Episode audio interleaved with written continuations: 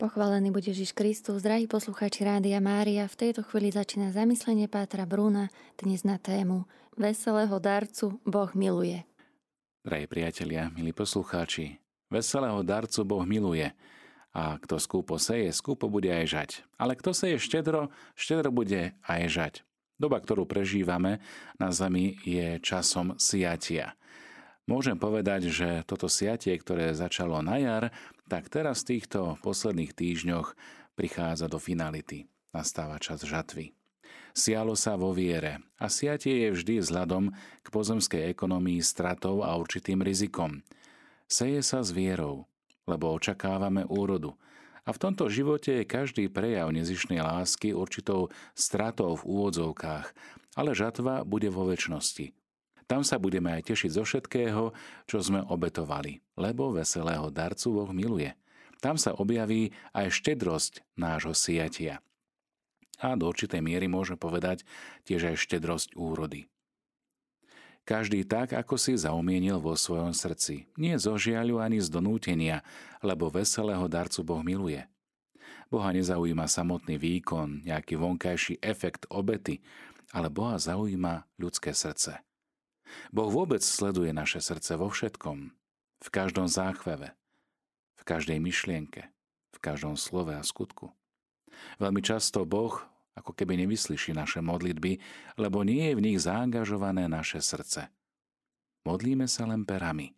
A len perami uctievame Boha a môžeme sa takto modliť hodiny a hodiny a je to vlastne strata času. Ale stačí naozaj jedna prozba z úprimného srdca a zrazu sa udeje zázrak. Boh miluje toho, kto dáva s radosťou a štedrosťou. A práve radosť je znakom toho, že ma prialmužne vedie nezišná láska. Boh miluje takéhoto darcu. Koľko sa navzdycháme, keď máme niečo obetovať Bohu. Ako ťažko sa vieme dať ako obeta a dar a Boh má moc rozhojniť vo vás každú milosť, aby ste mali vždy a vo všetkom úplný dostatok a aby ste mali hojne na každý dobrý skutok, ako je napísané, rozsýpal a dal chudobným. Jeho spravodlivosť potrvá na veky. Je to zvláštne, ale keď vieme štedro rozdávať, Boh nám stále viac a viac žehná. Zážitok dostatku pri štedrom srdci vedie k veľkodušnosti a zároveň aj k vďačnosti. Neprestávame sa báť a stávame sa nástrojom Božím pri rozdeľovaní Božej almužny. Sme len prechodnými vlastníkmi Božích dobier, onoho Božieho majetku a vraciame ho tým, ktorým ho Boh skrze nás posiela. Neznáme sviatok svätého Vavrínca.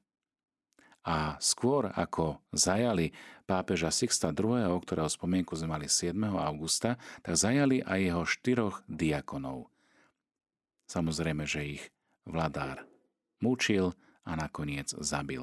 A nakoniec chytili aj Vavrinca, ktorý bol diakonom rímskej cirkvi. A on hovorí, že Božia pšenica a on hovorí, že Božie bohatstvo je v ľuďoch. A tak prinášal pred e, miestodržiteľa všetkých chorých, slepých, chudákov, ľudí, ktorí boli skutočným bohatstvom cirkvi, poukázal na nich a ukázal im, hľa bohatstvo cirkvi. Oni sú pravým bohatstvom cirkvi, spoločenstva. Čiže sme len prechodnými vlastníkmi, vlastníkmi Božieho majetku a vraciame ho tým, ktorým ho Boh skrze nás posiela. Asi najlepšie je naučiť sa postoju poštár, lebo poštár koná veľa dobrého, Veľmi často zásielka, ktorú doručí, vyvolá veľkú vďačnosť. Ale ako náhle balík doručil, poštár mizne zo scény. Podobne ako diakon. Diakon, ktorý ohlasuje slovo svojim životom, ktorý ho nielen káže, ale ktorého služba sa pretavuje do charity. A tak vidíme službu slova a službu stola. Službu Ježiša Krista. On je ten, ktorý je prostredníkom milostí. Ten, čo dáva rozsievačovi semeno a chlieb na jedenie, dá a rozmnoží vaše osivo a dá vzrast plodom vašej spravodlivosti. Budete vo všetkom obohatení na všestranú štedrosť a tak sa bude v naším prostredníctvom zdávať vďaka Bohu Otcovi. Vidíme, že vďaka nepatrí poštárovi, aj keď sme veľmi vďační službe poštárov a poštáriek, ktorí nám prinášajú dobré zvesti a niekedy aj faktúry, no ale čo už, musíme ich splácať, lebo sme tí, ktorí chceme naozaj byť zodpovední, tí, ktorí chcú prinášať príklad, ale zároveň chceme byť aj tými, ktorí sa dokážeme podeliť. S tými, ktorí majú možno menej alebo sú odkázaní na dobrotu a štedrosť tých, ktorí môžu pomôcť. Napokon aj vysielanie každého Rádia Mária aj tu na Slovensku je o tom, že sme spolu financovaní vami, našimi poslucháčmi. A tak z vašej lásky a z vašej štedrosti môžeme sprostredkovať túto dobrú zväzť a môžeme ohlasovať Krista aj skrze éter. Môžeme pozývať do vzťahu modlitby, lebo sme spoločenstvom tým, že sa delíme o svoje dobrá ale zároveň aj tým, že sa delíme aj o svoju ochotu pomôcť, či už ako dobrovoľníci, alebo ako tí, ktorí pozývajú k spoločnej modlitbe. Príklad svätého diakona Vavrinca je teda príkladom o tom, ako správnym spôsobom slúžiť, ako správnym spôsobom aj zjavovať tú štedrosť Božej ruky, štedrosť, ktoré Boh požehnáva. Napokon dnešné evanelium, ktoré počujeme, tak počujeme o tom, ako má byť rozsiaté slovo a ako má prinášať úrodu. Vždy, keď stojíme pred vážnym rozhodovaním, ktoré môže významným spôsobom ovplyvniť náš ďalší život, tak chceme na túto skutočnosť pripraviť nielen seba, ale aj svoje okolie. Podobne ako sa skypruje pôda, aby mohlo byť zasiaté zrno, aby mohlo vzísť, aby mohlo priniesť úrodu. Niekedy môže mať aj strach a možno sa báť alebo byť sklamaný, že naše rozhodnutie možno nie je dobrou sejbou. Vážne rozhodnutie mal pred sebou aj pán Ježiš, lebo vedel, že jeho pozemský život sa skončí na kríži a vedel aj to, že táto smrť ovplyvní celé dejiny ľudstva. Ako keby ho rozdelí. Toto si uvedomoval aj Vavrinec. Dokonca žartoval. Podľa tradície, keď bol opečený z jednej strany, tak kričal na tých posluvačov, už ma môžete otočiť. Kríž, ražeň, šibenica. Toto všetko sú nástroje mučenia.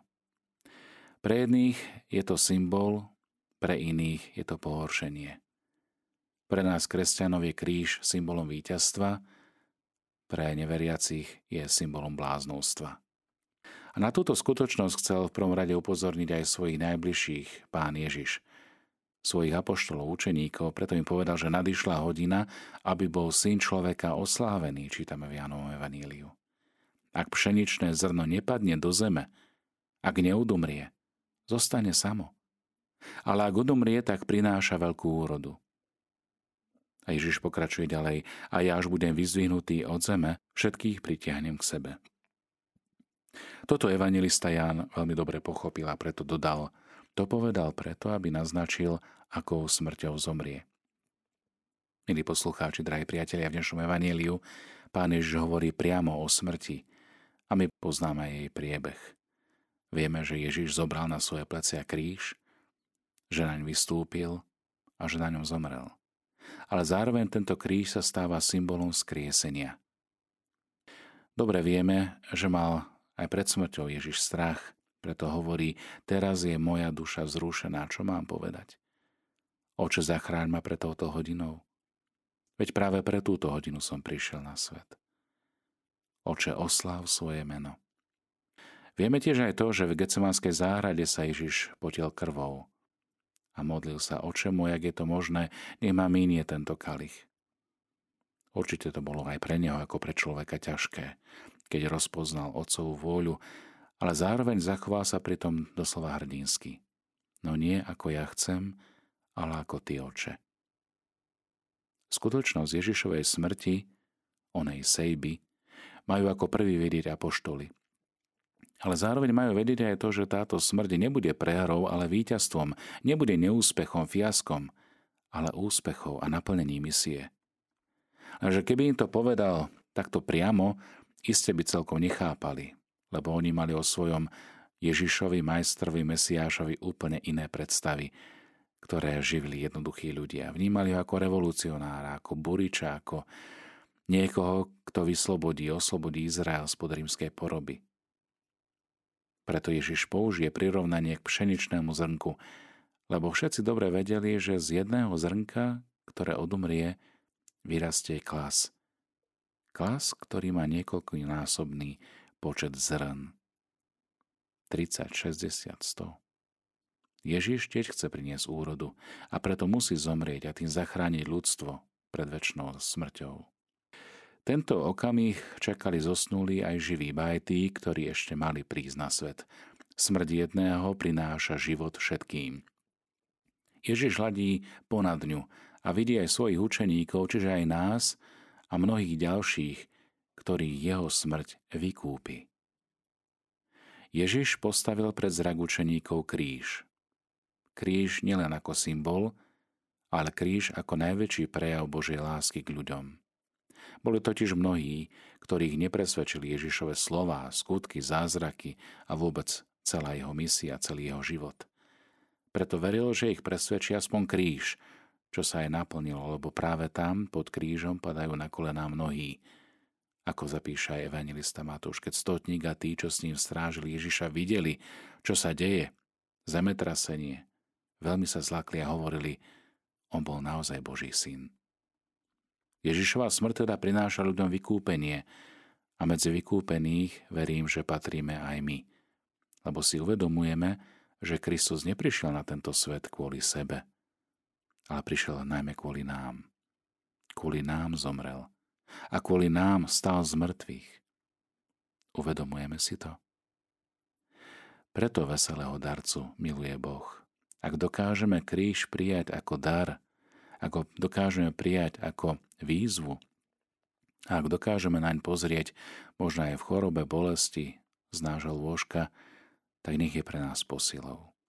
Lebo aj my ako Ježišovi učeníci máme byť oným zrnom, ktoré odumrie láskou, milosrdenstvom, priateľstvom k našim blížnym. Drahí priatelia, ak pocítia všetci naši blížni našu lásku, dobrotu, tak sa môže v nich prebudiť nový cit a môže ich kriesiť k lepšiemu, k novému, plnšiemu a plodnejšiemu životu. Lebo to bude život v Božom požehnaní, život s Kristom. Život, ktorý tu začína a už nemá koniec. Život, ktorý je v plnosti. Drahí priatelia, prajem sebe i vám, aby sme tento život v plnosti dokázali naplno uplatňovať aj vo svojom osobnom živote, lebo tento život je jeden jedinečný, iný už nebude. Čaká nás väčnosť a záleží len a len na nás, či dokážeme to ovocie kríža zužitkovať tak, aby bola väčnosť pre nás blaženosťou. Vyprosujme túto blaženosť aj všetkým tým, ktorí sú duchovne mŕtvi, všetkým tým, pre ktorých kríž nič neznamená, aby sa nechali objať Božou láskou, práve tou náručou, ktorá je pevne pripevnená k ramenám kríža. Je to náruč Ježiša, je to náruč oslávených rán, aby sme tak mohli aj my prinášať ovocie a prinášať úrodu, ktorá bude naozaj požehnaním nielen pre nás a našich blízkych, ale pre celú spoločnosť. Aby sme tak boli svetlom, boli soľou, boli kvasom, boli tými, ktorí sú Ježišovi priatelia, a dokážu sa obetovať aj za iných podľa Kristovho príkazu a príkladu.